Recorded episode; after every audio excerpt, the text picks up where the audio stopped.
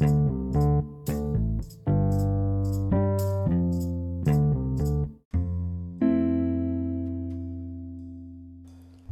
everyone, welcome to the sixth episode of Words from a Stranger. Today, let's talk about real emotion. Today, let's talk about anger.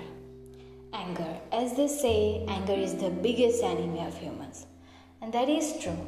Your anger can make things worse instead of solving them. And everyone has their own way of showing it as well as dealing with it. Some people show the anger, some keep it inside. Some cry in anger, and some hide it behind a smile. And the worst of that is letting the anger out on others. It is that hidden lighter which burns the rope of relation. I think anger is that switch which turns on the ego. And we all know that when it comes to any relation, ego never goes well. Some let the anger out in others that affects their life so badly, like trolling, bullying, and making fun of others. This way, I don't know about that anger goes or what, but the mental health of the other person definitely gets disturbed. So don't use anyone to let your anger out. When it comes to dealing with the anger, some likes to stay alone, some likes to talk it out.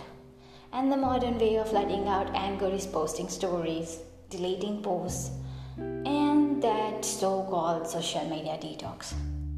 But when the life is the one giving you the anger, when the anger is with the life, none of this can help. We don't have any other option than keeping it all inside and going with the flow. So, no matter what is making you angry, but instead of letting it on others, Try calming yourself down by doing the things that makes you happy.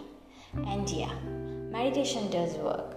So let's do meditation instead of getting frustration. Until the next episode, have a colorful week stay tight, stay tuned, and hold on to the hope.